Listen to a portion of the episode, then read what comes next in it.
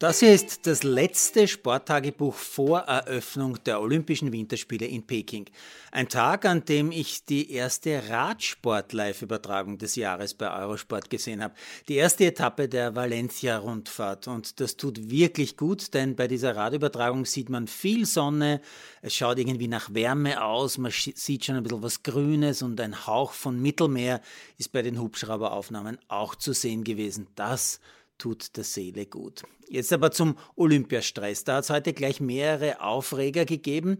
Der tägliche Spielverderber ist eh schon wissen Corona, also Aufreger Nummer eins. Heute ist unter anderem bekannt gegeben worden, dass der Topstar der nordischen Kombination, der überragende Jarl Magnus Rieber, positiv getestet worden ist, womit der achtfache Weltcupsieger dieser Saison zuschauen muss.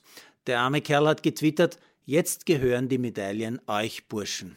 Ja, besser kann man den unendlichen Frust eines ganz großen Favoriten nicht beschreiben. Der hätte gewonnen, außer er wäre gestürzt. Insgesamt sind in den letzten vierundzwanzig Stunden weitere fünfundfünfzig Menschen aus dieser Olympia-Bubble positiv getestet worden, unter anderem auch sechs Spielerinnen der russischen Damen-Eishockey-Nationalmannschaft. Heikel wird es auch für Johannes Thingnes Bø, einen der Biathlon-Superstars, und auch für seinen Kollegen Tandrevold. Die beiden hatten direkten Kontakt mit einer infizierten Person, wie es heißt, offensichtlich ein Betreuer. Daher müssen sie jetzt täglich zweimal testen und müssen hoffen, hoffen, dass das Virus keine Lust auf sie hatte. Ich habe mir heute am Tag vor der Eröffnung Curling, Damen-Eishockey und Freestyle-Skiing angeschaut. Die Freestyler, die hatten Quali und die haben mich natürlich an meine schönsten Winterspiele als Reporter erinnert. Die waren in Lillehammer neunzehnhundertvierundneunzig und damals war Freestyle erstmals olympisch. Und weil das keiner so genau gekannt hat und mit Christian Rieder, weil es nur ein einziger Österreicher am Start war, hat sich auch beim O R F niemand darum gerissen, wie man so schön sagt. Daher habe ich es kommentieren dürfen. Ich hatte natürlich null Ahnung von diesem Sport, aber Chris Rio, wie sich Riederwetz gerne genannt hat, war mein Lehrmeister und hat mir mehr als die Basics erklärt. Er selbst war beim Springen, bei den sogenannten Aerials, damals leider nicht sehr erfolgreich, ist nur vierzehnter geworden. Woran ich mich aber ganz besonders gut erinnern kann, in Lillehammer hatten sie für die Buckelpiste, die ich auch kommentiert habe, eine eigene Seilkamera. Ich glaube, das war damals die erste, aber nicht so, wie wir das heute kennen.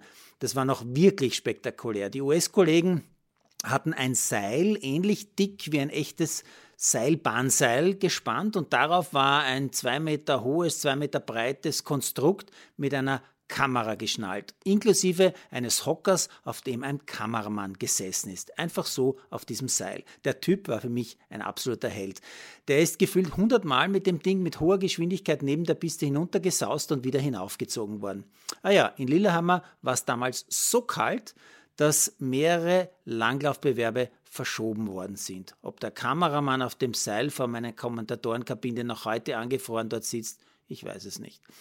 So wie damals Riederwetz, einziger Österreicher bei den Freestylern, war ist es heute in Peking Katharina Ramsauer, beim Buckelpistenbewerb wird sie in der Quali nur vierundzwanzigste von achtundzwanzig. Alle anderen Österreicher, zum Beispiel die Rodler, die Biathleten und natürlich die Alpinisten, haben bisher nur trainiert.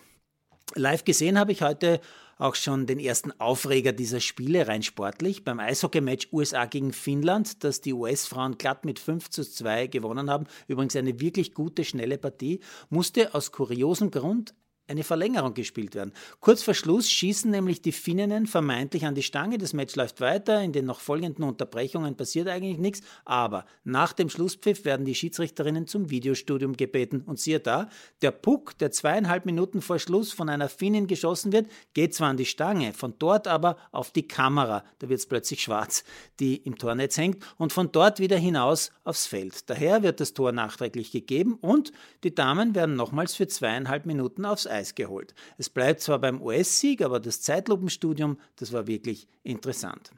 Wird ganz sicher nicht der letzte Aufreger dieser Spiele gewesen sein. Wer solche und andere Details gerne hören will, gerne hier in meinem Tagebuch, jeden Tag. Aber Achtung, ab sofort immer so um siebzehn Uhr, siebzehn Uhr dreißig abrufbar, also immer am Ende eines langen Olympiatages von Peking.